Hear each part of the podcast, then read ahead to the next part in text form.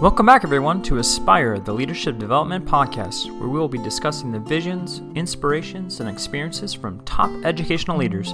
My name is Joshua Stamper, and you can connect with me on Twitter or on Instagram at Joshua double underscore Stamper. Welcome back, everyone, to the 18th Aspire Mailbag with my good friend, Teach Better teammate, the COO and co founder of Teach Better, the man on a mission, Jeff Gargas. What's up, dude? 18? That's crazy. 18. It's been a we haven't done 17 was like was 17 was like in two, 2020, wasn't it? Yeah, pre pandemic. That long? It was pre-pandemic. hasn't been quite that long, but it's felt that long, hasn't it? It has. It has. Been But a while. It was a good podcast. I felt really comfortable with what we did. I was really proud of the You answers don't you gave. Jeff. remember what it was? No, I it was no like idea. five weeks ago. Get out of here. I remember we had someone on that was amazing outside of the two of us. Huh, so then you're like, that was good. We should do that again. We should totally do that again, and that's why we have another sense. another special guest tonight. He's an author, a podcaster, one of my amazing friends. It's Todd Nesloney. Hey, hey, I'm hoping that tonight I'm not as forgettable, Josh. No, goodness no. I just I want to note, Todd, that you're the special guest. I'm just here again. Just Well, you know, part of what I it's part of my my rider. Whenever I do anything with Josh, I ha- make sure there's another party there just to be witness to anything that happens. that's a good idea. That's a Can't be good sharing plan. secrets now. Come on. now. But Todd, I love having you on the podcast. And anyone that's listening right now, if you haven't listened, Todd was my very first guest. I feel bad for him still, but he has graciously come back onto the podcast multiple times. So definitely check out his episodes. And real quick, Todd, what are you what are you in the process of working on right now? well, you know, that first episode was pre-pandemic. If if we Yeah. want to talk about what really was, I mean, that was like 10 years ago before, you know, because that's how long the pandemic feels like it's been here. But It's true. um, as far as what I'm working on now, I mean, part of it's just surviving. The other part is preparing for fatherhood in the next six months. And then I don't have anything really huge in the works professionally other than just con- continuing to grow my craft and connect with people and, and just do some more blogging and podcasting and things like that. So let's talk about your podcast real quick. So what is that premise? And I mean, you got a couple of different components now of that.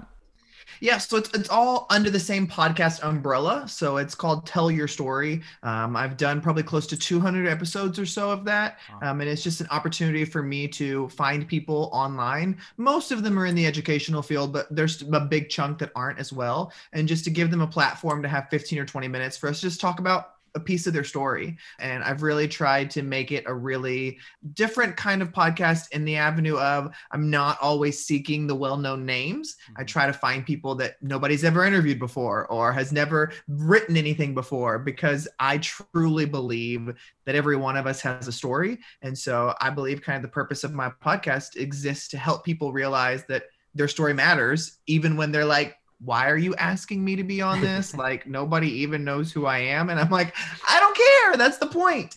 Um, and then that kind of morphed into the other half of the series, which is called Honestly Let's Talk.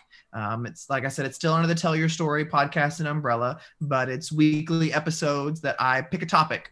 Um, and so in 2020, I was having panel talks over different topics, whether it was racism, and we did it from different perspectives, or being Muslim in America, or Christianity, like all kinds of things we just dove into, not even dealing with education. Um, 2021, I'm switching the format up just a little bit and doing singular interviews with people over topics. So I'm doing books we love. Um, in the next couple weeks, I'll do Behind the Smile, dealing with grief, just different things, but have a more tailored conversation with a one on one person.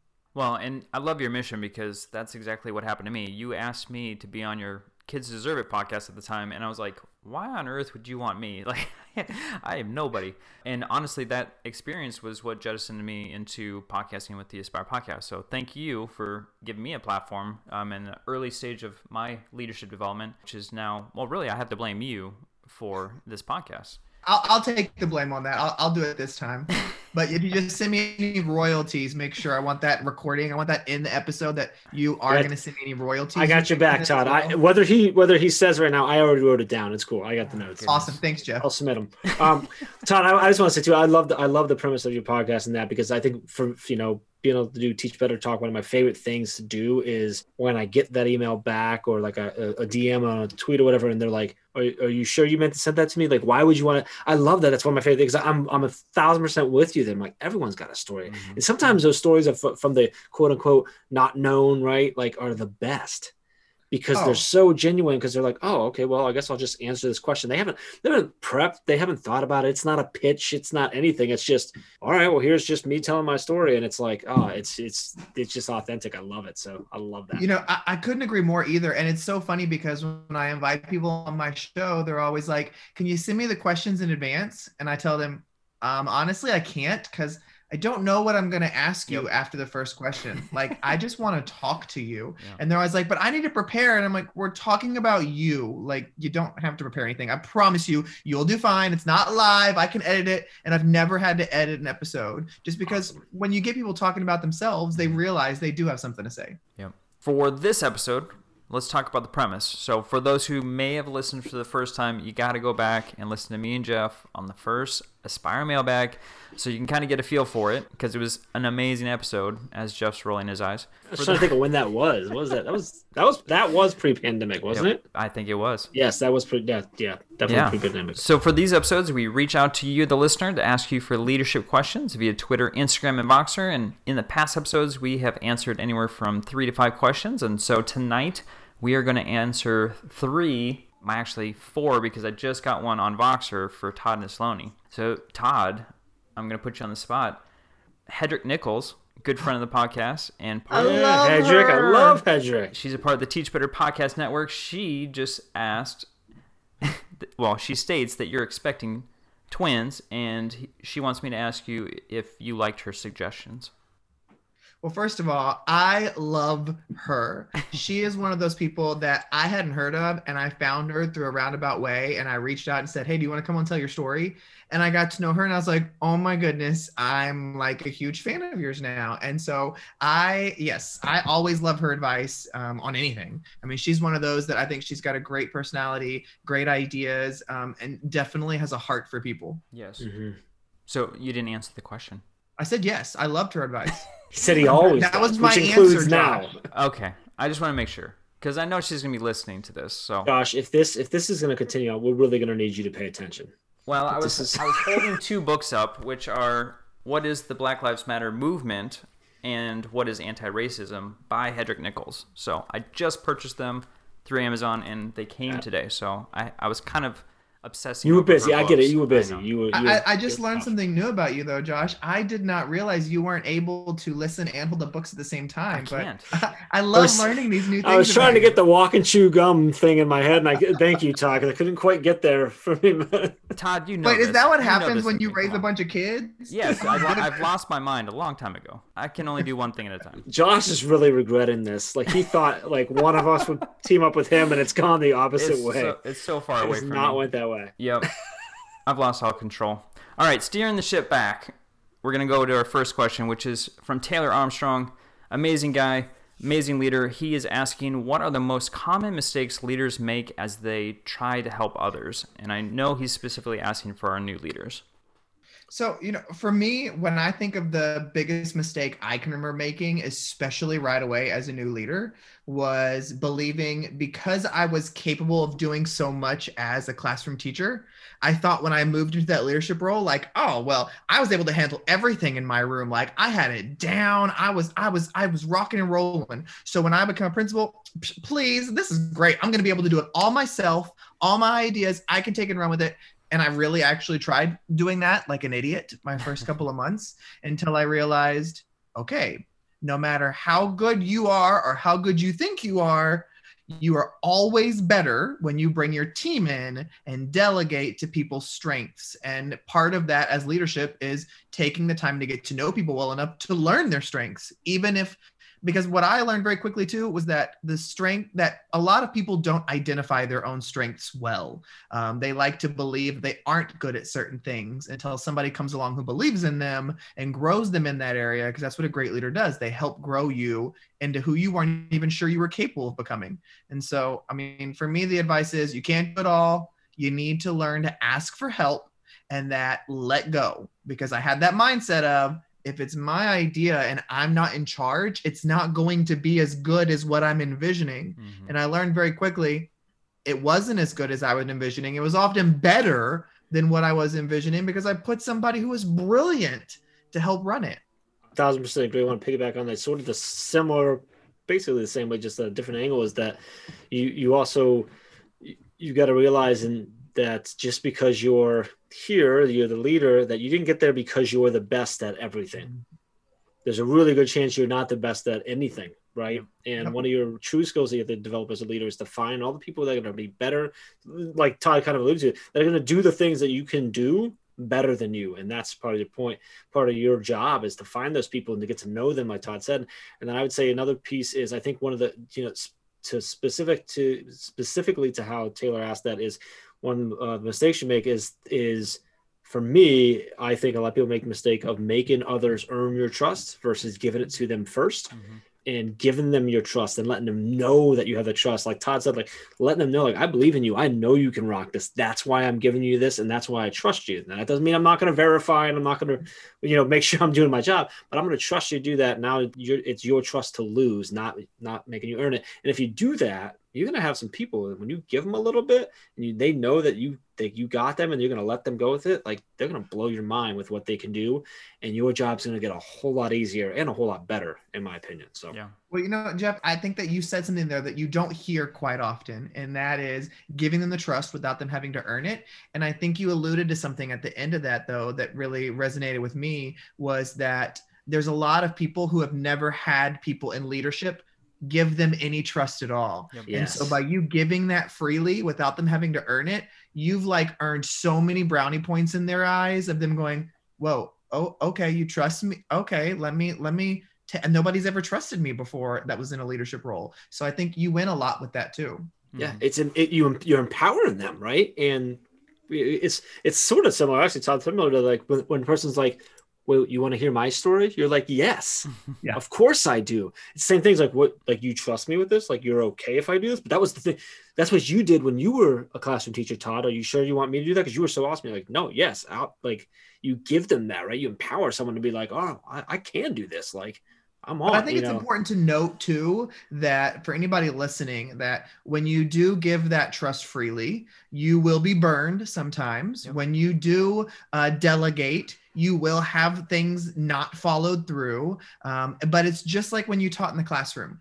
When you when you when you're in the classroom, you will have students that don't do their work. You will have Mhm. students that don't complete an assignment or that don't carry their weight in a group but it's a learning opportunity. It doesn't mean I go, well, I'm quitting teaching. They didn't listen to me. They bombed at this. da, da, da. The same is true with leadership.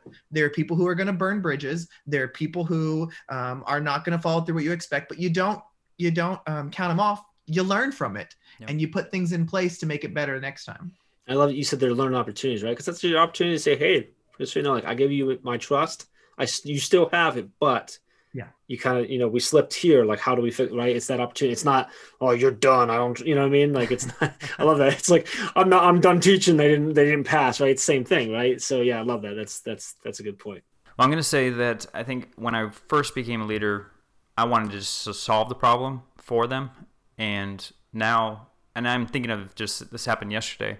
Uh, I had a tech specialist, one of our instructional coaches, come and ask me a question, and then I started asking him questions back.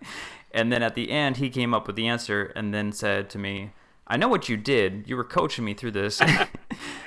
and I didn't realize I was doing it, and I started cracking up because now it's just kind of my default of doing it. But as a as a young leader, it was just solve, solve, solve every problem, and not allowing the other person to come up with their own solution. And a lot of times, our teachers and our instructional coaches and other people, they know the answer if they just have some time to reflect and and to have that time to process. They know how to get there for the most part. Then you can kind of give your input as a leader to kind of help through the logistics. But um, I think the coaching piece is so beneficial. You know, Josh, and what I love what you said there because you know that lesson took me years to Yeah. learn to get to that point because I'm the kind of person where it's like, okay, I have a solution. Here's what you should try. And then what I was finding was those people who needed a solution, they weren't going to implement what your idea was because that wasn't what they really needed as a leader what i what i took a while to learn was that what they really needed was to figure it out themselves but to have me guide them in that direction mm-hmm. so i mm-hmm. love the way you said that yeah. They need they needed the yeah the guidance of this is how we figured out this problem well, when they solve it, they own it, and then they're more likely to follow through. Yeah, I, am gonna do like Todd does did this with the first part, and same here is like flip it to your classroom. It's the same thing with your students, right? Don't give them the answers if they can find the answer themselves. You want to teach them that critical. That doesn't stop, right? It doesn't stop when we get older. We want to constantly do that, and then we're, we're constantly growing and learning that way. So that's an opportunity. So well, and you know too, what I think about as as people who are listening, again, you know, I I, I try to like to cover both sides of this, so you're not just like, oh, that's a great idea, let me go do it, and then it doesn't work and you're like i hate josh and jeff and todd. Like they were liars that didn't work.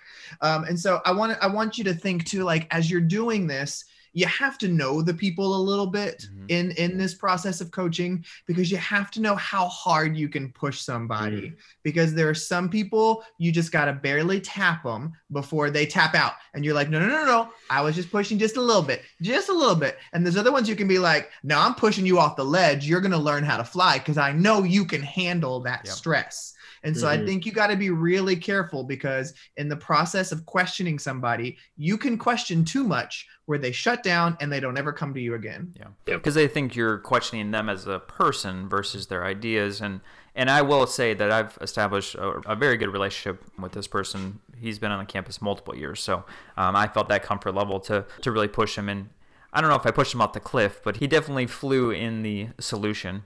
This podcast is a proud member of the Teach Better Podcast Network. Better today, better tomorrow, and the podcast to get you there. You can find out more at teachbetter.com slash podcasts. Now let's get back to the episode.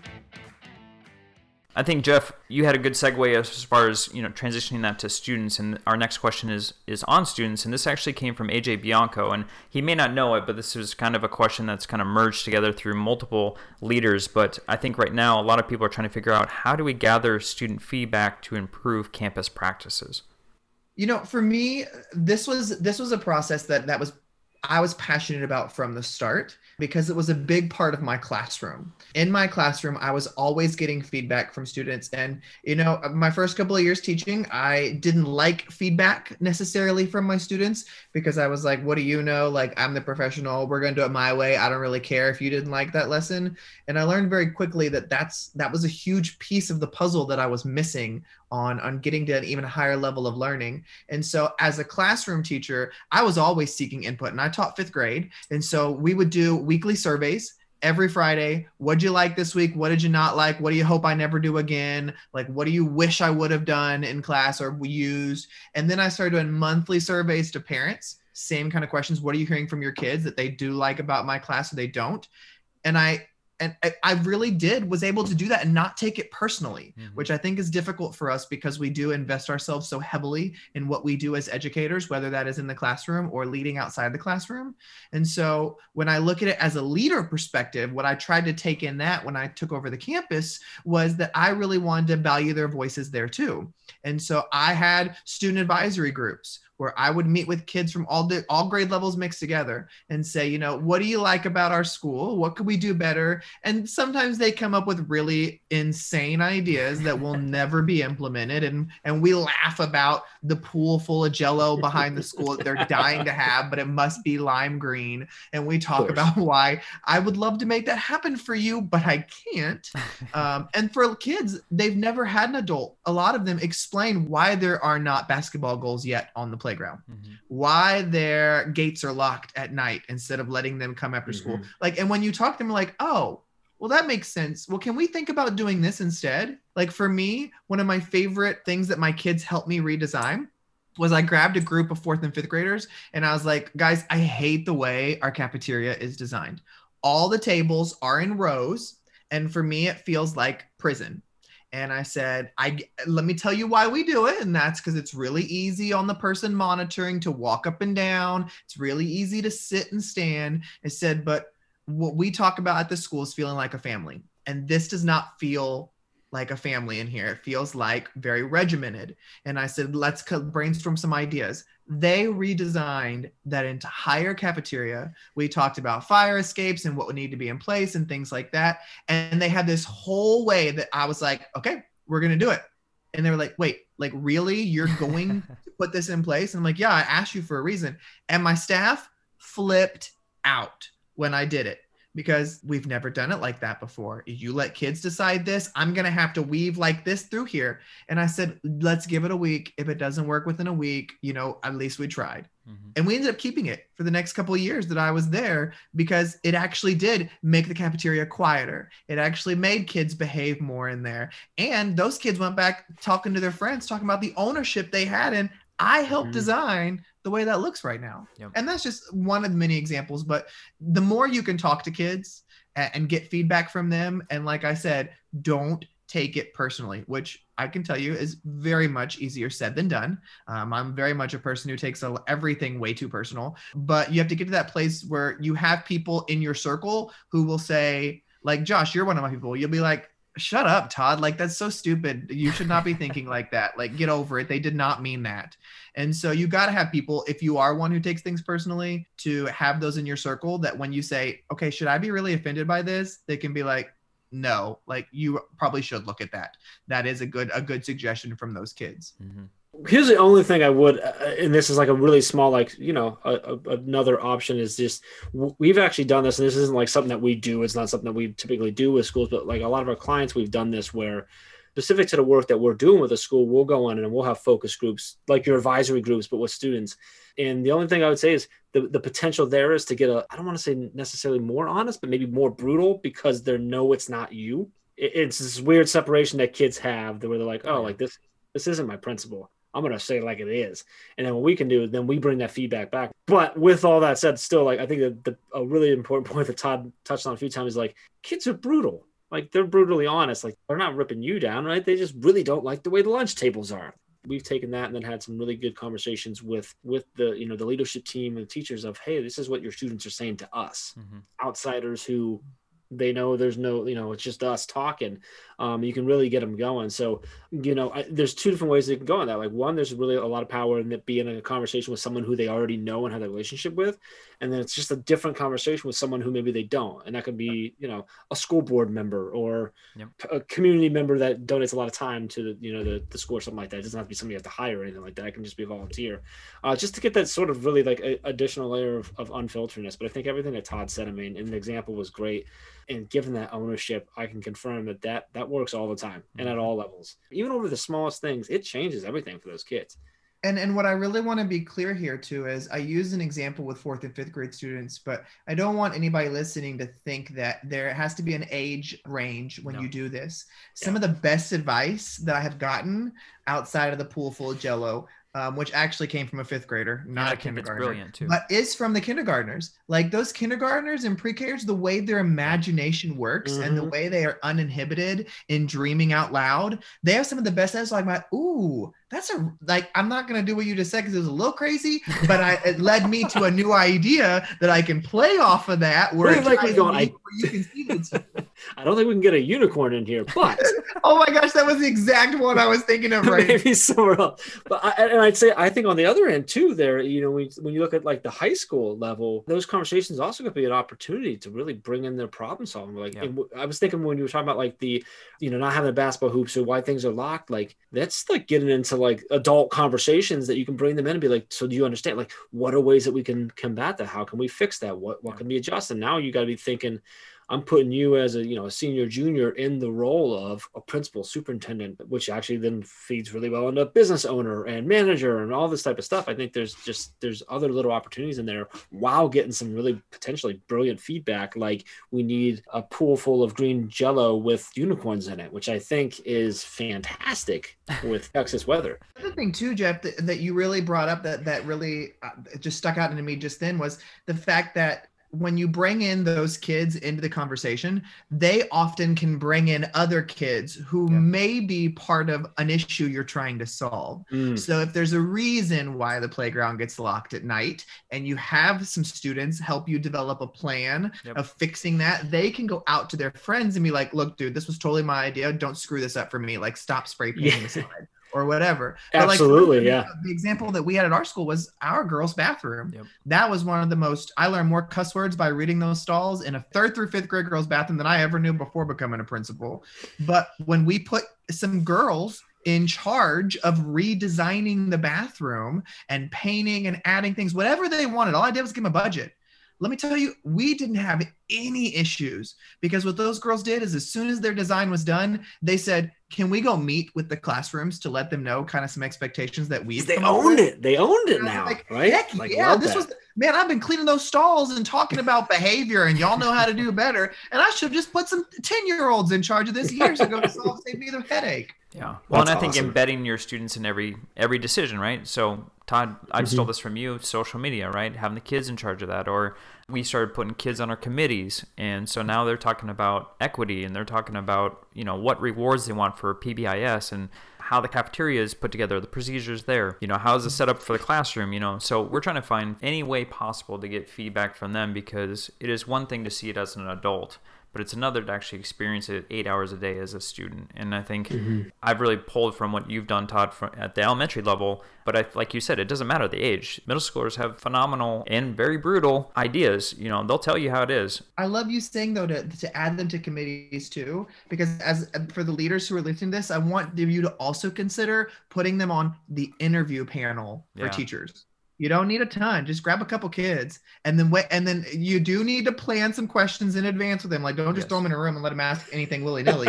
like, no, you need to talk about it. But it's always great having a kid or two in the room because a it makes the applicant feel a little more chilled out. Like, oh, there's my friends. Like, I can work with them. But it really does provide a whole nother perspective in interviews too. Yeah. And if you think they won't come up during the summer, they will.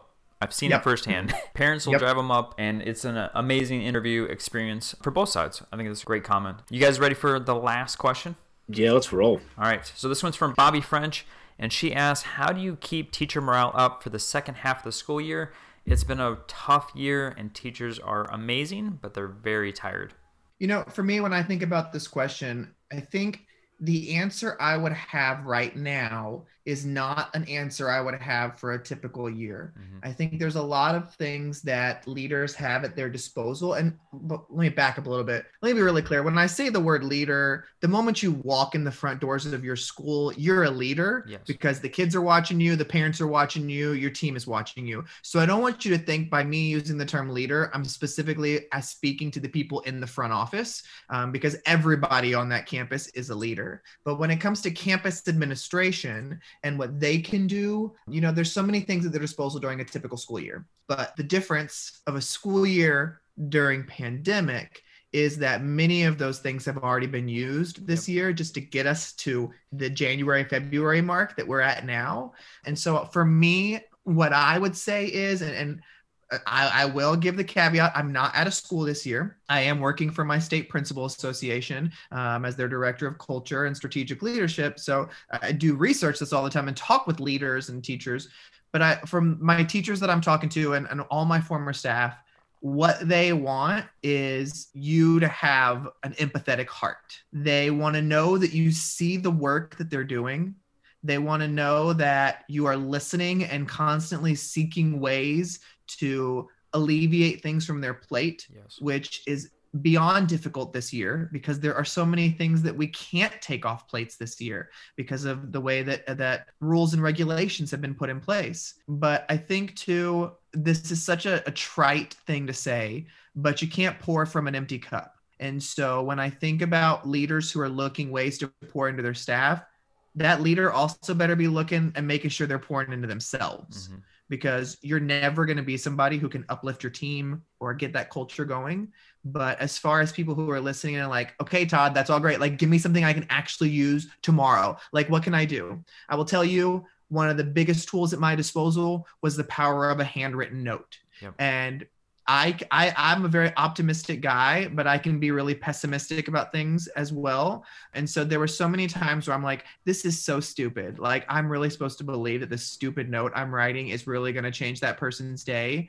And but I kept doing it because I knew it was true, regardless of what in that moment that emotion in my brain was telling me and why I was frustrated about it. But I will go into rooms and see the note that I had written for that person up on the wall, on their desk, framed, in their car dash, whatever. And I'm just reminded of I do the same thing. Like, great, I got a really sweet email. Oh, I got a really nice text. Like, those were great. But when I get like a postcard or a sticky note was left on my door or a little note card in my mailbox at school or in my mailbox at home, those are the moments that I'm like, wow, this person didn't just pull up a device real quick and type it and send it. Yep. Like they took the time to write it, to bring it and drop it off wherever they need to drop it off to. For me, like it's not just a cutesy saying that they made a hundred of and cut them all out and put them on everybody's desks. They actually wrote a note that said, "I really appreciate you for this," mm-hmm. and it can, and it was never anything super significant. I mean, the notes that I got that I have in my little pick me up folder, it's like, I really appreciate you calling home to check on that kid. And I'm like, you saw that or you value that? Like, you see all these amazing things and that's what you you saw in me and so I think anytime that we can remind people of how worthy they are, that lasts far longer than food, a snack cart to their door. Now, those things are awesome. Everybody loves free food. Don't get me wrong. Free foods and gift cards we will take all day long. But those handwritten notes are free. And on my personal calendar, three days a week, I had a 30 minute block where it said write notes. And I kept a Google spreadsheet of every staff member's name. And that included custodial, cafeteria, uh, support staff, nurse, librarian, everybody, every staff member's name. And when I would write them a note, I'd put the date by their name. So that way I could see who I was missing, who I had written so many notes to during the year to keep it kind of even to make sure I didn't forget anybody. Because that's what you don't want to do. You don't want to start writing notes.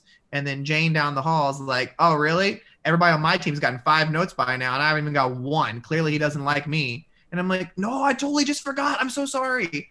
Um, but the power of a handwritten note can never be forgotten and and and that goes encouraging for your teachers to do that for each other for your students to do that for the staff on campus. Like everybody is in charge of building that culture. And i think sometimes leaders mistakenly believe they are solely responsible for a positive culture on campus. Mm-hmm. and you got to get out of that mindset because you are only a piece of a large puzzle and everybody has to be present for that puzzle to be complete. Well, and Todd, you said you can't pour from an empty cup. And I just want to let leaders know you may not be the person to fill that person's cup.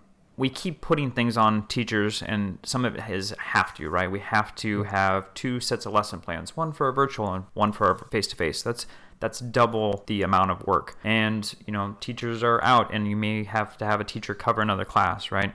And so there's there's all these things that will build up over time but then to then have a staff training on you know how to have the mental capacity to work through this time or growth mindset and all these things that are important but at the same time how are how is that filling that person's cup? How are we giving opportunity for people to do things? Like maybe just sending them home. Go hang out with your family. Go take a run. Allow them to do things outside of school to then fill their cup in the sense of finding ways to create or be passionate about something or just release stress, right? I mean, it doesn't have to be within the, the walls of the building. Those things can happen um, without a, a, teacher, without an administrator, um, but we have to give them the opportunity. And, and sometimes, like Todd said, take something off their plate. Find the things that are just fluff that are extra. If we cu- can cut away the fat, you know, we can get to the to the meat.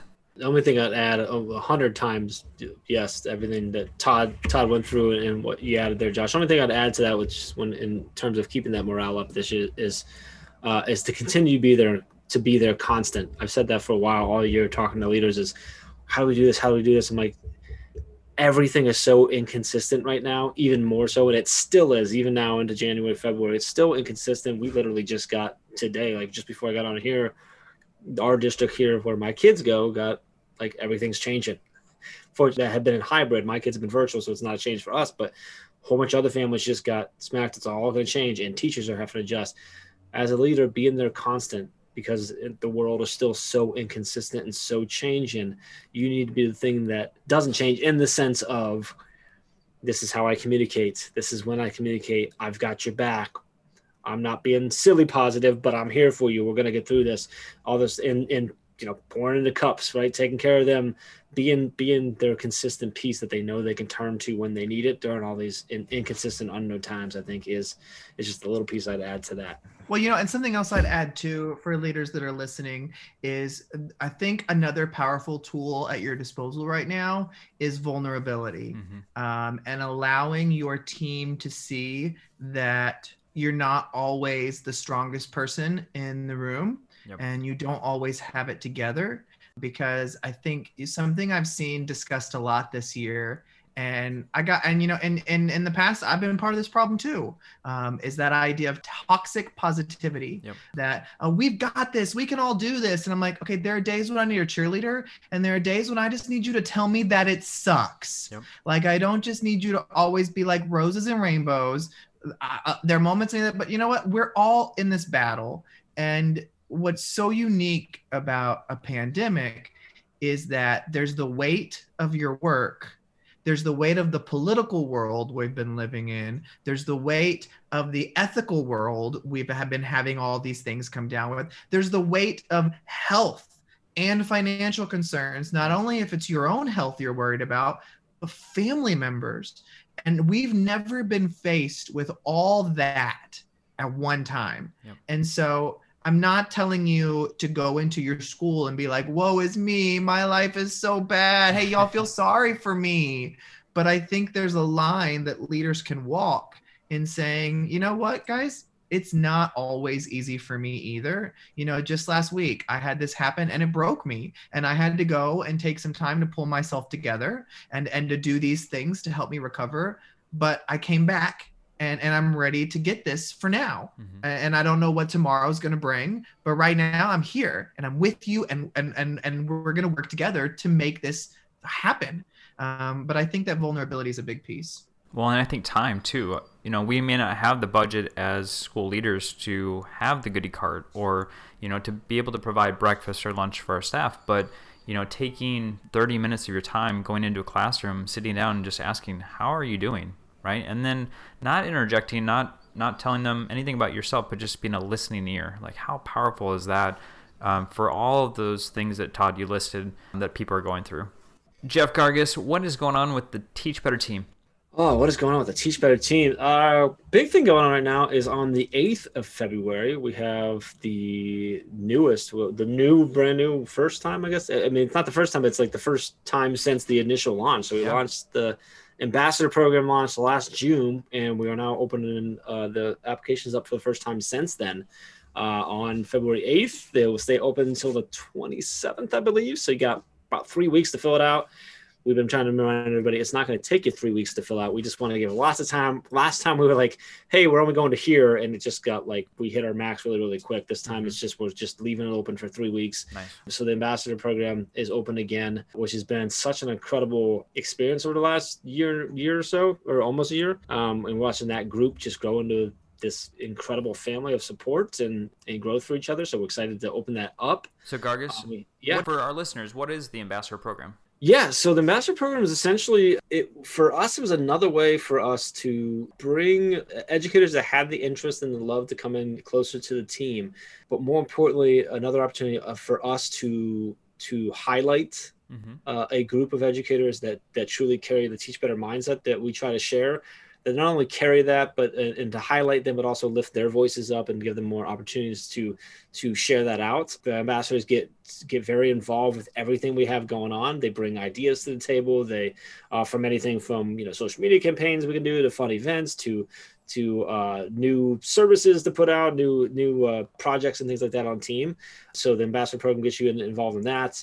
uh, the more like the logistics of it. There's a you know, Facebook group dedicated to that just for them to connect. They do a lot of uh, monthly hangouts. Actually, uh, they do weekly challenges. Uh, we are working on launching. There's going to be um, internal private training that's just for them that we're bringing people into the into the group for and stuff. So it's just this kind of group of family of educators come together that really truly believe in and the teach better mindsets, and we truly believe in them and what they're doing. And so now we're expanding that and opening the doors. Again, it's going to happen multiple times throughout this year, but the, the first time or next time is on February 8th, so that's exciting.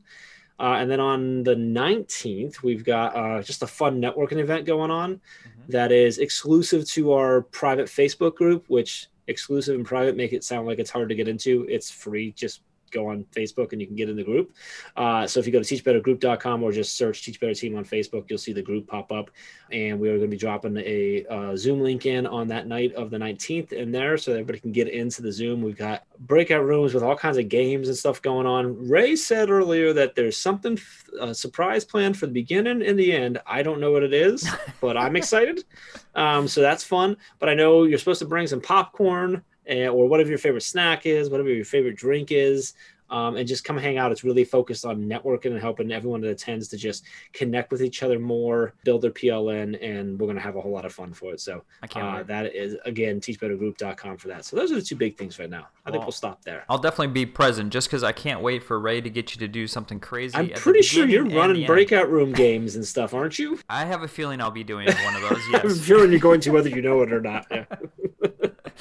yes, but I'm excited for both those. So if you're interested in joining the ambassador program, definitely check that out. And then, of course, the popcorn hangout. We'll be doing some pretty fun things. So, and I didn't say it. So teachbetter.com slash ambassador for the ambassador information and stuff. Perfect. Too. Well, gentlemen, it's always a pleasure. You are two of my favorite people on this earth, and that's why I have you on the Aspire podcast so much. So thank you again. Appreciate it. for having me.